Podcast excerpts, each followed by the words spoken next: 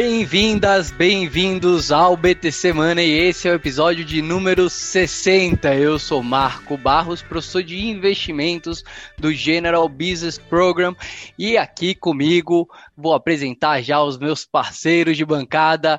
E aí, Gustavo Habib, nosso grande e excelentíssimo professor de negociação e comunicação. Bem-vindo, Habib. Grande Marquinho, bom dia, bom dia, Rafa também. E é, adorei a inversão. Espero poder contribuir aí com algumas histórias aqui de um tema que eu gosto bastante. Compartilho um pouco nas aulas também lá de comunicação do GBP. Enfim, vamos falar um pouquinho sobre o tema que o Marquinho vai apresentar daqui a pouco. Fala aí o tema já pra galera, Rabil. O que, que a gente vai falar hoje? Hoje a gente vai falar de economia comportamental, tomada de decisão, heurísticas, vieses, voltado aí para os investidores, finanças pessoais. A gente vai falar um pouquinho do, da cabeça humana nos investimentos. Vai ser, vai ser interessante. É isso aí, as decisões não tão racionais assim que a gente toma no nosso dia a dia, né? Aproveito para pedir para você seguir a gente nas redes sociais, é, estamos no, no Instagram, LinkedIn, é, e se você está assistindo a gente aqui pelo, pelo YouTube, já aproveita, já segue a página, dá, dá o seu joinha e vamos que vamos também aqui com a gente. Temos Rafael Lopes, nosso instrutor de renda fixa do General Finance Program. Bem-vindo, Rafa. Fala pessoal, tudo bem? Vamos lá, mais um BTC Money, falar um pouquinho de muitos erros né, que são cometidos por conta desses fatores comportamentais. Bora lá. Excelente, Rafa. Já passando a bola para você, né? É, como que, que a, vamos, vamos entrar na economia, né? Como que economicamente falando, o, o, o, a gente entende os modelos mentais do ser humano. Né? É, como como que, que, a economia vê essa tomada de decisão pelos seres humanos? Rafa, explica para a gente aí. Tá, vamos lá. É, até pouco tempo atrás, o modelo que prevalecia para que a gente, vamos dizer assim, modele ou, ou consiga determinar o comportamento humano era um modelo trazido pela escola ortodoxa da economia que se baseava em três pilares ou princípios, né? O primeiro deles era da, do ser humano racional e o segundo é da informação ilimitada, vamos dizer assim, ou acesso a toda a informação. E a economia, da mesma maneira que muitas das outras ciências, né, passou por uma mudança ou uma transformação, vamos dizer assim, pelo seguinte: hoje cada vez mais as ciências são plurais, né? ou seja, uma ciência bebe da outra.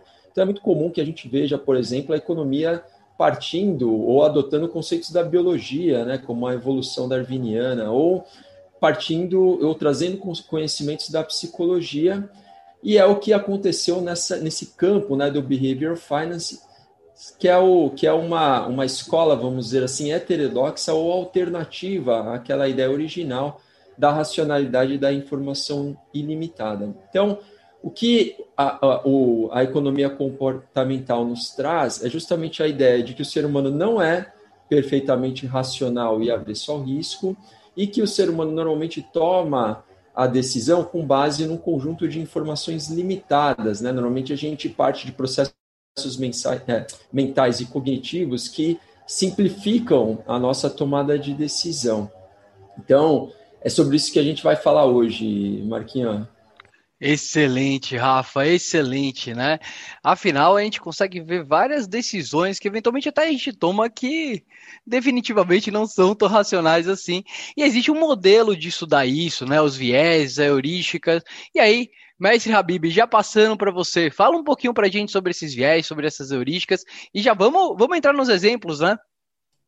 Pois é, Marco, tem, tem alguns aspectos interessantes, né? O Rafa falou da, das escolas né, de economia e desse modelo, e o pessoal das escolas mais ortodoxas, vamos dizer assim, eles ficam com muita raiva, né? Porque a economia comportamental, dada a irracionalidade né, que ela traz, ela estuda casos né, o tempo inteiro, são experimentos, casos, e são já dezenas, talvez até centenas de vieses, né, que a gente fala, e o pessoal fica muito puto, porque fala, pô, mais um viés não é possível, né? A gente não vai ter um modelo completo. Então, é difícil modelar a cabeça do ser humano.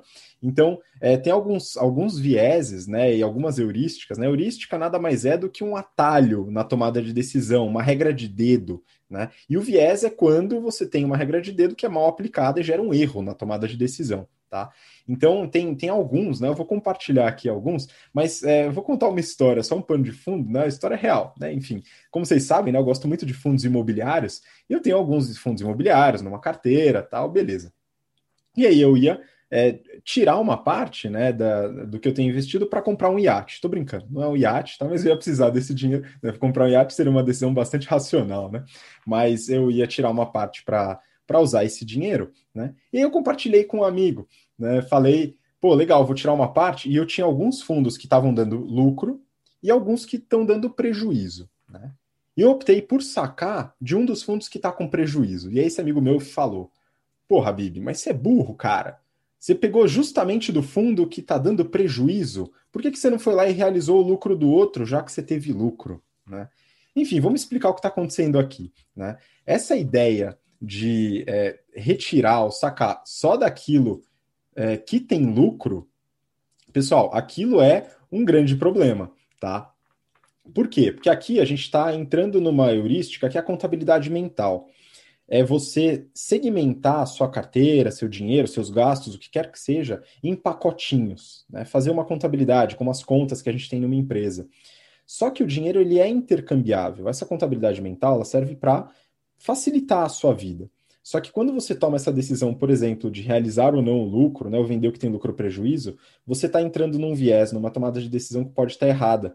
Porque naquele momento, onde eu, quando eu ia vender as cotas, você tem uma decisão a tomar que é a alocação dos seus recursos. Né?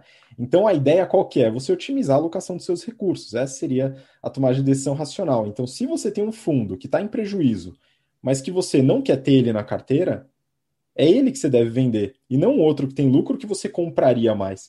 Então tem aquela pergunta, né, Marquinhos? Você até falou antes da gente alinhar, né? Como é que a gente pode pensar nisso em perguntas, né? Como que você colocaria mais dinheiro nesse ativo? Então, você tem lá um fundo que está brilhando, desempenhando 100% ao ano. Você compraria mais esse fundo? Sim. Pô, então não vende ele. Por outro lado, você tem lá um fundo que já perdeu 50% do, do valor, você investiu 100 reais, está valendo só 50 aquele negócio. E aí você, se, se tomar decisões racionais, vai parar e vai pensar, vou parar de investir naquele cara que está me dando prejuízo. E a grande pergunta é: você investiria nesse, nesse ativo? Então você pegaria aquele cara que já está caindo já caiu 50%, você investiria mais uma grana nesse, nesse cara? E se a resposta for não, pelo amor de Deus, né, Rabi? O que, que você faz? Vende o ativo que está lá já dando prejuízo, não é isso? É, é. Isso me lembra. Uh, manda bala. Não, não, eu ia só complementar, porque isso tem a ver com a discussão sobre preço médio, que é uma discussão que entra muito na galera dos investimentos. Né? Então, ah, a gente, eu vou comprar mais desse ativo aqui para reduzir o preço médio e aumentar meu lucro. Então, mas quando você vê esse lucro ao longo do tempo, ele é o preço médio, né? E o lucro, que seria a relação desse preço médio com o valor que ele tem hoje, ele está levando em consideração compras passadas. Na hora de fazer a compra atual, a compra passada não deveria influenciar na sua compra atual. Né? A decisão deveria ser tomada com base naquilo que você espera que é o valor do ativo, no quanto ele vai se valorizar. Então, independente do preço médio subir ou descer, né, a decisão a ser tomada é: esse ativo é bom, vale a pena colocar o dinheiro aqui? Ah, mas vai subir o preço médio, vai diminuir meu lucro. Não importa. Tá? É, essa forma de tomar decisão é um viés. Né? Então, a ideia é pô, fazer a análise desse valor, desse, desse ativo, vamos dizer assim, e ver no momento da compra se esse valor ele é adequado ou não. Tá? Então, mais ou menos essa é ideia. Excelente, Habib. Isso me lembra outro, o outro viés, um, um, outro gatilho que o Rafa estava falando antes de começar a, a, a gravar, sobre é, é, ancoragem. Inclusive, você trouxe, Rafa, um exemplo né, de uma empresa que estava caindo. Quanto pessoal aí, meu? É, a, a, ancoragem está muito ligada àquele, a, a, a, valores de referência que, que ficam na nossa cabeça, né? Quando a gente está lidando com qualquer tipo de tomada de decisão. Um dos exemplos legais é pensar sobre o câmbio, por exemplo, né? A gente sabe que agora, dada toda essa situação que a gente está passando, que a gente está vivendo, o câmbio está bastante pressionado já há muitos meses, né? Então o dólar ele tem sido negociado aí na faixa de 5,50, 5,60. E será que está caro? Será que está barato? É claro que se a gente for parar para pensar na nossa condição passada, né, ali pré-Covid, que o dólar estava em torno de 4,15, 4,20, um dólar a 5,60 era quase um escândalo, né? Porque a gente estava muito ancorada naquele preço atual. Agora que a gente já está se habituando a esse novo patamar de câmbio, a gente está começando a ancorar num novo nível né, de câmbio, ou seja, já não parece tão assustador ou absurdo um dólar a 5,60. Né? Então, e por outro lado, se o dólar voltar para a faixa ali de 4, 4,15, certamente a gente diria que o câmbio está muito barato. Né? É, é, esse é o efeito da ancoragem. Tem várias situações que ela se, que ela se expressa. Né? Tem uma outra história também que é bastante bacana, que é o seguinte. É, imagina que eu quero fazer uma apresentação, por exemplo, eu quero fazer, sei lá, um recital de poesia, né? Não sou muito poeta, mas só para dar um exemplo aqui. E aí eu, eu faço a seguinte pergunta para vocês. É, Marquinho, você toparia pagar 100 reais para ver o meu recital de poesia? Aí você mentalmente ali ia pensar e tomar a sua decisão. Mas se eu colocasse essa pergunta de uma outra forma né, e perguntasse para você, Marquinho, é, se eu te pagar 100 reais você assistiria o meu, o meu recital de poesia? Olha como eu consigo ancorar uma percepção completamente inversa em você, né? Porque quando eu cobro 100 reais, você deve imaginar, pô, Rafael deve ser um cara muito bom, né? Ele deve ser um, um, Acho que realmente ficar meia hora ali escutando ele declamar uma poesia deve ser é, uma, uma boa experiência, né?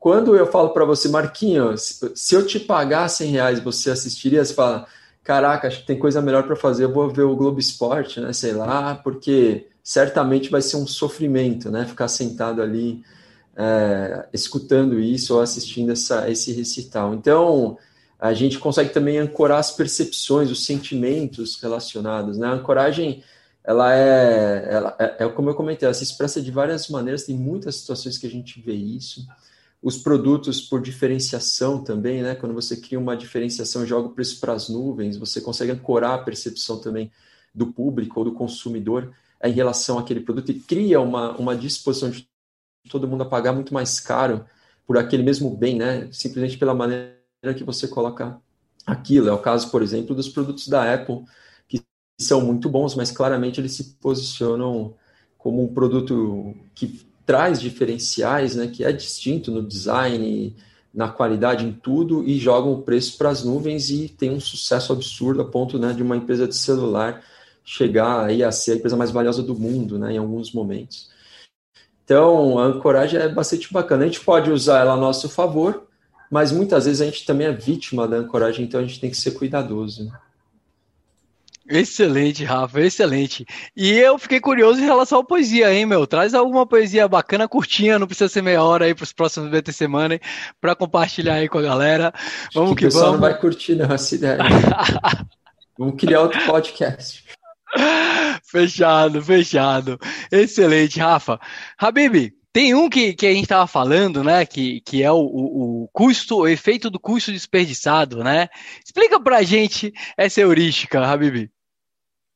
Bom, vamos lá, Marquinho. É, é, antes de me aproximar de vocês, né, do Rafa, de você, eu comecei a aprender investimentos com a mão na massa, beleza? Comecei a testar, já cheguei a comprar ação da Petrobras a R$ reais, vendi a 15, né? Ganhei uma grana preta, sei lá, uns 500 reais tal. Beleza, comecei a aprender.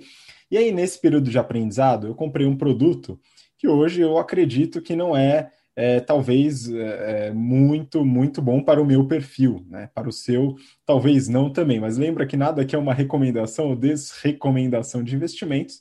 Mas enfim, eu adquiri um COI, né? Um certificado de operações estruturadas, que era um COI chamado de auto callable, né? Então ele prometia retornar o valor caso não desse lá o, o acordo do contrato, no caso era 5 mil reais esse produto, e se as ações que ele mapeava atingissem tal valor, ele tinha um retorno, né, dava em torno de 8% a 9% ao semestre. Né? Beleza, né? eu fui engambelado aí por esse produto na época e é, depois que eu vi que não era muito bom para mim, né, gente, eu falei, bom, e agora, o que, que eu faço? Né, eu liguei lá na corretora, tal, falei, eu quero vender esse negócio aqui, eu odiei esse negócio. Enfim, só que aí para vender, Marquinho, eu ia ter que vender o que eu comprei a 5 por 4 né? E aí vem a decisão do investidor, né? Pô, e agora, né? Será que eu vendo por quatro? Não, pô, não, já deixei aqui e vou deixar, entendeu? Aqui já era, né? Então já aloquei esse recurso, vamos seguir com ele. Aqui a gente tem mais um viés, que é justamente isso que você comentou, o sunk cost effect, o efeito do custo desperdiçado. Né? Já que eu coloquei, né, agora tá beleza, vou deixar. Mas também aqui a gente vê um erro de tomada de decisão. Né? Por quê? Porque a ideia, né, o racional seria você entender o quanto que aqueles 4 mil, que agora é o que vale aquele ativo né, na hora de vender, renderiam em outro, em outro produto financeiro, né, ou em outro ativo. Então aqui você também tem um viés. Né? E esse viés se dá de algumas formas. Né? Aqui eu vou contar outro caso. Né? Por exemplo, um show, né? um grande show. Show do Paul McCartney, por exemplo. Foi o melhor que eu fui na vida, hein, pessoal? Espetacular. Quem sabe o velho volta aqui para o Brasil e eu vou no show de novo. Mas é caro a beça, né, pessoal? Então vamos supor aí que o ingresso é mil reais tá, do show. Então você vai lá, compra o ingresso mil reais, não é reembolsável, você não vai vender, enfim. Você gastou mil e é isso aí, vai no show. Né? E o show ele vai acontecer num dia, e nesse dia tá chovendo, vai ter enchente e tal. Se demora três horas e meia, vai chegar atrasado. Vamos lá, você tem uma decisão a tomar e eu não ir no show.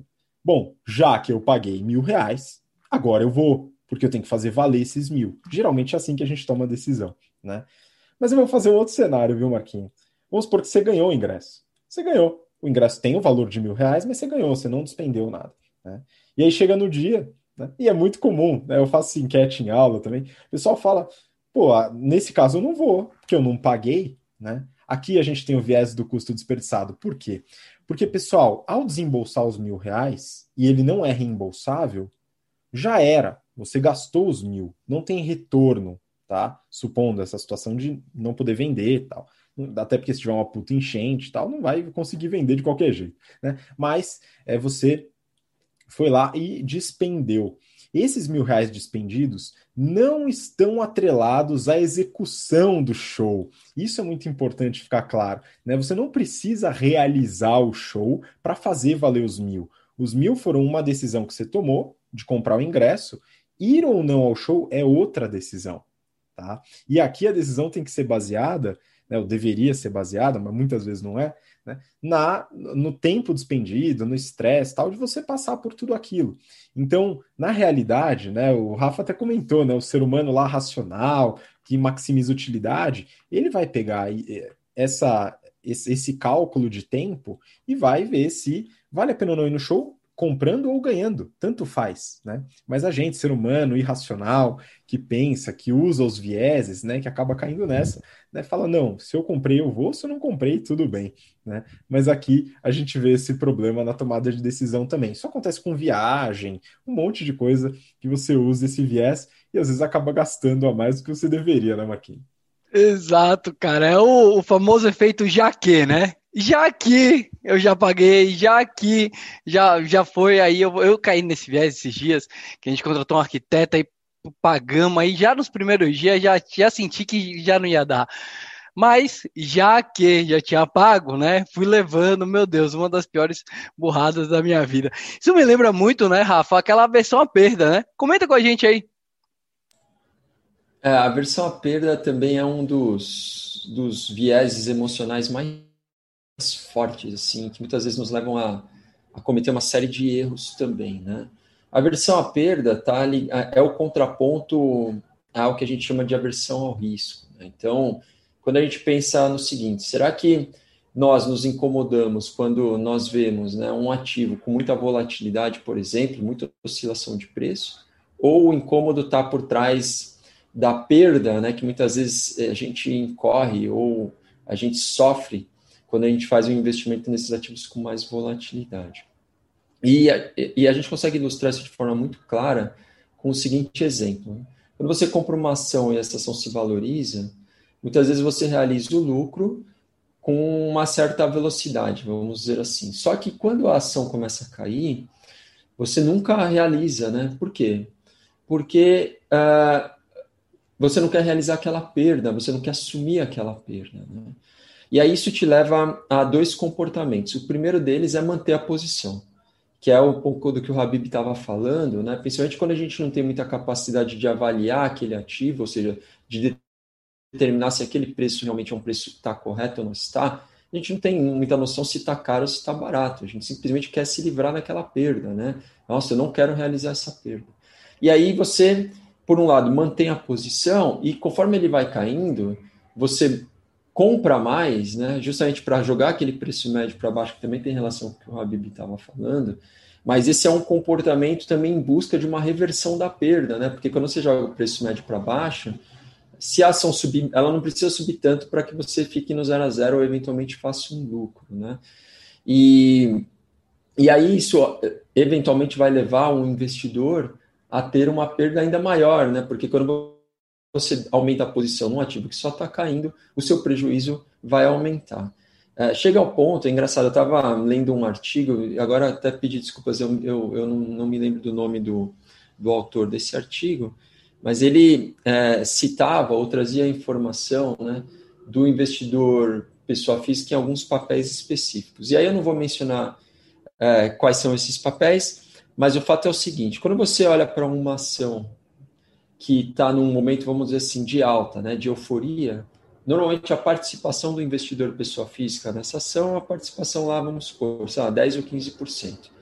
O padrão que a gente enxerga a partir do momento que esse papel é, entra num, num, numa, num momento ou num período de desvalorização, é sempre um padrão em que a participação do investidor pessoa física aumenta muito. Por quê? Né?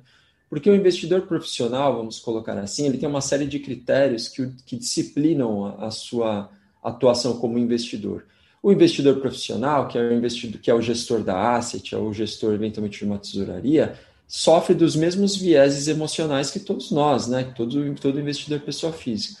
No entanto, ele tem regras que ele não consegue escapar. Então, a, a ação começou a cair, ele vai ter lá o stop loss dele sai da posição. O investidor pessoa física não tem isso, né? Então, ele vai segurar e vai dobrar a posição, vai aumentar. Da, na, a ponto de, com, quanto mais o ativo cai, maior é a participação do investidor pessoa física naquela posição. É justamente isso que o artigo nos mostra.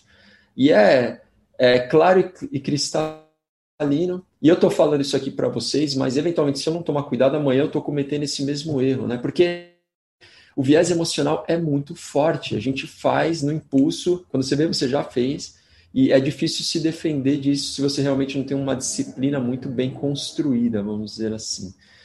Né? Então, a aversão à perda é isso. E eu acho que isso tem um pouco de ligação também com aquela incerteza que a gente tem. Cara, será que se eu realizar essa perda eu vou conseguir recuperar isso? Porque o dinheiro é suado, né? Você trabalha para ganhar, é, você não sabe se você vai ter uma alternativa de investimento que você vai conseguir recuperar aquele prejuízo. Então você fica se agarrando aquilo porque você sabe que vai ser difícil né, recuperar aquele prejuízo. Então acho que também tem um pouco desse lado que faz que, com que as pessoas realmente sejam avessas à perda. Né? Rafa, eu na época trabalhava na, na corretora acompanhava o mercado de ações e isso acontecendo de uma forma muito forte.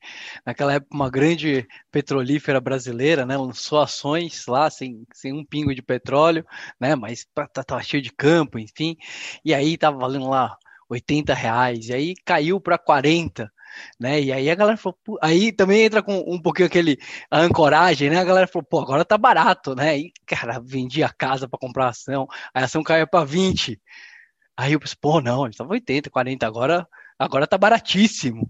Né? E o pessoal pegava, colocava mais, fazia o preço médio para baixo, aí caiu para 10, 5 e por aí vai, né? E vive gente perdendo muito dinheiro nessa daí, tem que tomar muito, muito cuidado, né?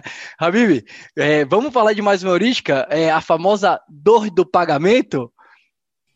Pois é, Marquinhos, essa daqui é interessante, aqui se relaciona muito com finanças pessoais, então para você que está gastando demais e tal, presta atenção aqui que vale a pena entender, né? É, a dor do pagamento é também uma, uma heurística, né? Então, a, ideia é, quanto mais atrito você tem no pagamento, menos você tende a gastar, vamos dizer assim, né? Então aqui, né, eu gosto de falar muito da Amazon, né? A Amazon teve um toque de gênio espetacular que foi é, registrar a patente do One Click Payment, né? Então pagamento com um clique, né? Onde você basicamente elimina qualquer atrito no pagamento, né? E isso, claro, faz com que o consumidor, né, a pessoa que está adquirindo algum produto, tenha uma, uma facilidade maior em comprar e acaba despendendo mais, né? Muitas então você tem alguma, algumas alguns estudos que mostram esse tipo de relação, né? Quando você facilita, você acaba aumentando o gasto. E aí tem alguns, alguns problemas que podem nos acometer aqui, né? E eu gosto muito de falar da, da, das assinaturas. É que até voltando para a Amazon, né? Eu, eu, gosto do Kindle, né? Aquele livrinho lá. E aí eu fiz um teste. E o legal de economia comportamental é que é muito importante, como você é, tem uma série de vieses, né? E, e, aplicações diferentes, em contextos diferentes, é importante você realizar testes, né? Então, a galera realiza testes controlados, dados cruzados tal. É, é, uma, é uma metodologia científica bem, bem aplicada, né? Diferente do que acontecia anteriormente na economia. Então, eles trouxeram esse, esse aspecto interessante aí de empirismo, vamos dizer assim. Beleza. Aí eu fiz um teste eu mesmo, né? Não que seja cientificamente válido, né? Mas eu fiz esse teste com o Kindle Unlimited. Então eu fiquei seis meses com assinatura, que é tipo 20 reais por mês, e você tem milhares de livros à disposição. Né? E eu fiz esse teste e fiz seis meses adquirindo livros, né? Aí você fala, bom, 20 reais por mês, livros, milhares de livros à disposição, é claro que vale a pena. Né? Isso é o que a gente costuma pensar, e eu pensei nisso, óbvio. Né? 20 reais por mês, é claro que vale a pena, pô. 20 reais é mais barato do que um livro, é claro que vale a pena. Né? E aí, beleza. Primeiro ponto, né? Que eu comecei a ler livros que eu não leria, dado que, aí tem o efeito do custo desperdiçado, né, Marquinhos? Dado que eu já tinha pago. Então eu comecei a ler livros que eu não fazia questão de ler. Né? Primeiro ponto. Segundo ponto, no final desse ano, desse ano completo, eu gastei menos comprando livros avulsos. Por quê? Porque aqui, como eu tinha, e eu não usava o one-click payment, né? então como eu tinha um atrito na hora de pagar, livro por livro, então nesses seis meses eu comprei quatro, cinco livros, sei lá. E eu tinha um atrito. Então, toda vez que eu comprasse um livro, eu tenho que escolher colocar no carrinho, colocar o número do cartão de crédito e tal, porque eu falei, essa dor do pagamento eu vou ter para não gastar mais. Né? Só que eu comprava exatamente aquilo que eu queria e acabei gastando menos. E isso, em assinaturas, é muito comum.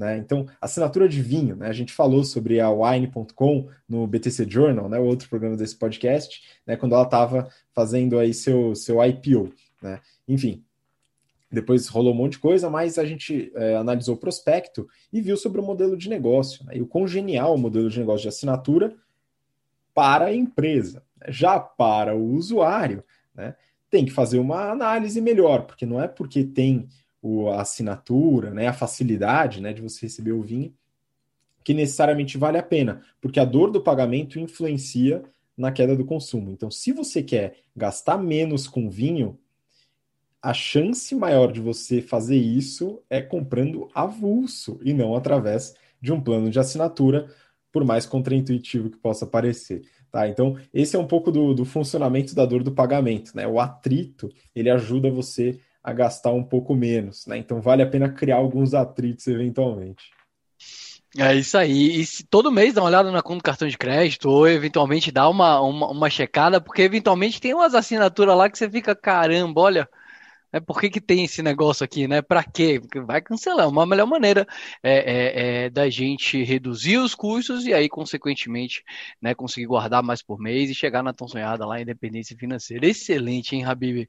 Rafa, você tem alguma coisa para comentar é, é, sobre a dor do pagamento? Senão, eu queria que você comentasse uma que a gente falou na, na semana passada sobre o, o Bitcoin e o, o, o Fear of Missing Out, né? É, a fear of missing out, que é, se você for fazer uma tradução, medo de ficar de fora, né? O que, que significa isso?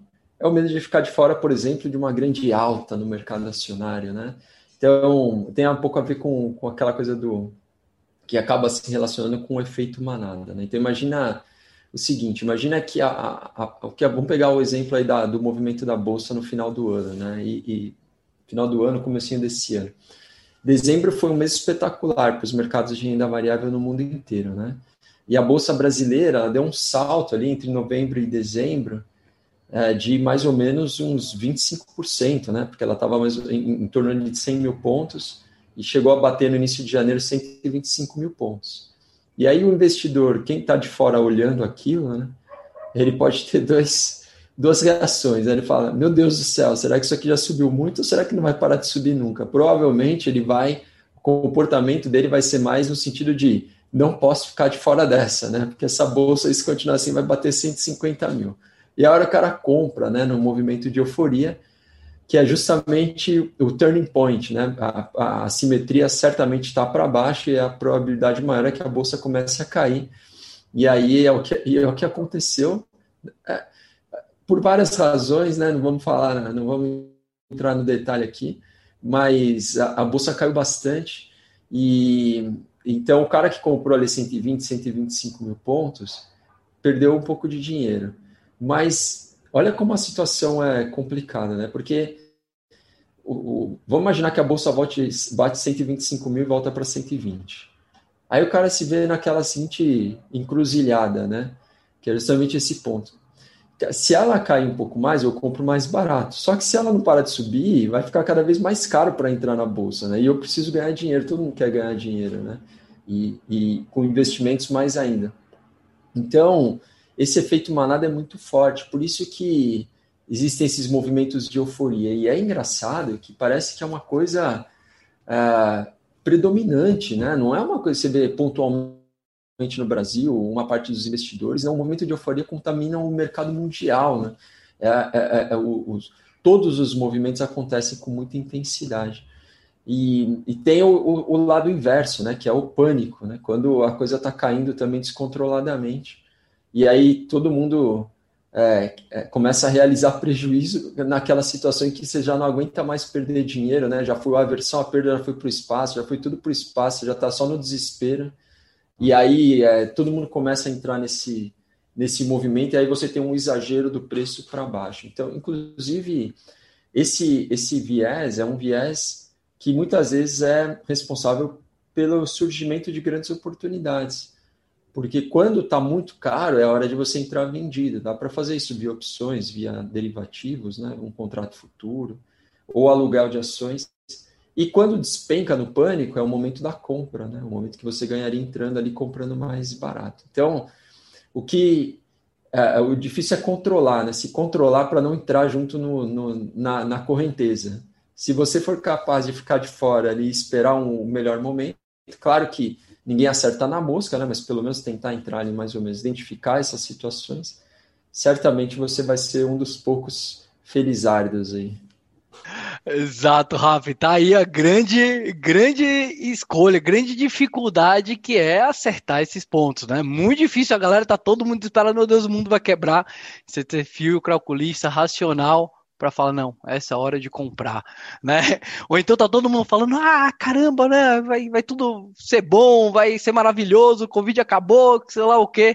E você ser frio calculista e falar, não, eu vendo, né? Mas beleza, excelente, obrigado, Rafa.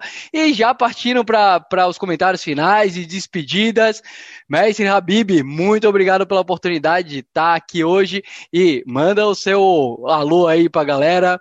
E se tiver algum comentário, manda bala. Obrigado. Muito obrigado. Vou fechar aqui rapidinho com um ponto importante, né? Então, o Rafa colocou sobre alguns aspectos dos fundos, né, e dos investidores profissionais realizarem alguns tipos de travas externas né, para poder lidar melhor com esse tipo de coisa. Porque é comum, quando a pessoa começa a ler sobre e, e ouvir o podcast, né, você que está ouvindo a gente, ah, não, eu, vou tomar decisões racionais, vou ser 100% racional. Não, não vai, isso não acontece. A gente estuda economia comportamental, eu estudo isso há anos, né, tô, tô estudando todos os dias, o Rafa estuda, o Marquinho vai atrás, e não é assim que funciona. Né? As decisões irracionais, elas acontecem, a gente não é um ser humano robótico, né? A gente tem esse tipo de problema. Então, criar estruturas para poder ajudar a gente externamente são boas táticas, né? Então, a própria contabilidade mental, que a gente comentou aqui, a gente pode criar estruturas de contabilidade mental, né, usar heurísticas para ajudar a gente a tomar melhores decisões. Então, são inputs de fora que vão ajudar a gente a, a ser um pouco mais racional de forma externa, né? Algum tipo de apoio para ajudar a gente na tomada de decisão, porque a gente vai continuar sendo irracional em grande parte das nossas decisões. Bom, era só isso que eu queria comentar. Obrigado, Marquinho, tocou brilhantemente. Vou começar a passar mais essa tarefa para você. Valeu e obrigado a todo mundo aí. Boa. Excelente, mestre Habib. Rafa, seus comentários finais, sua despedida, pessoal.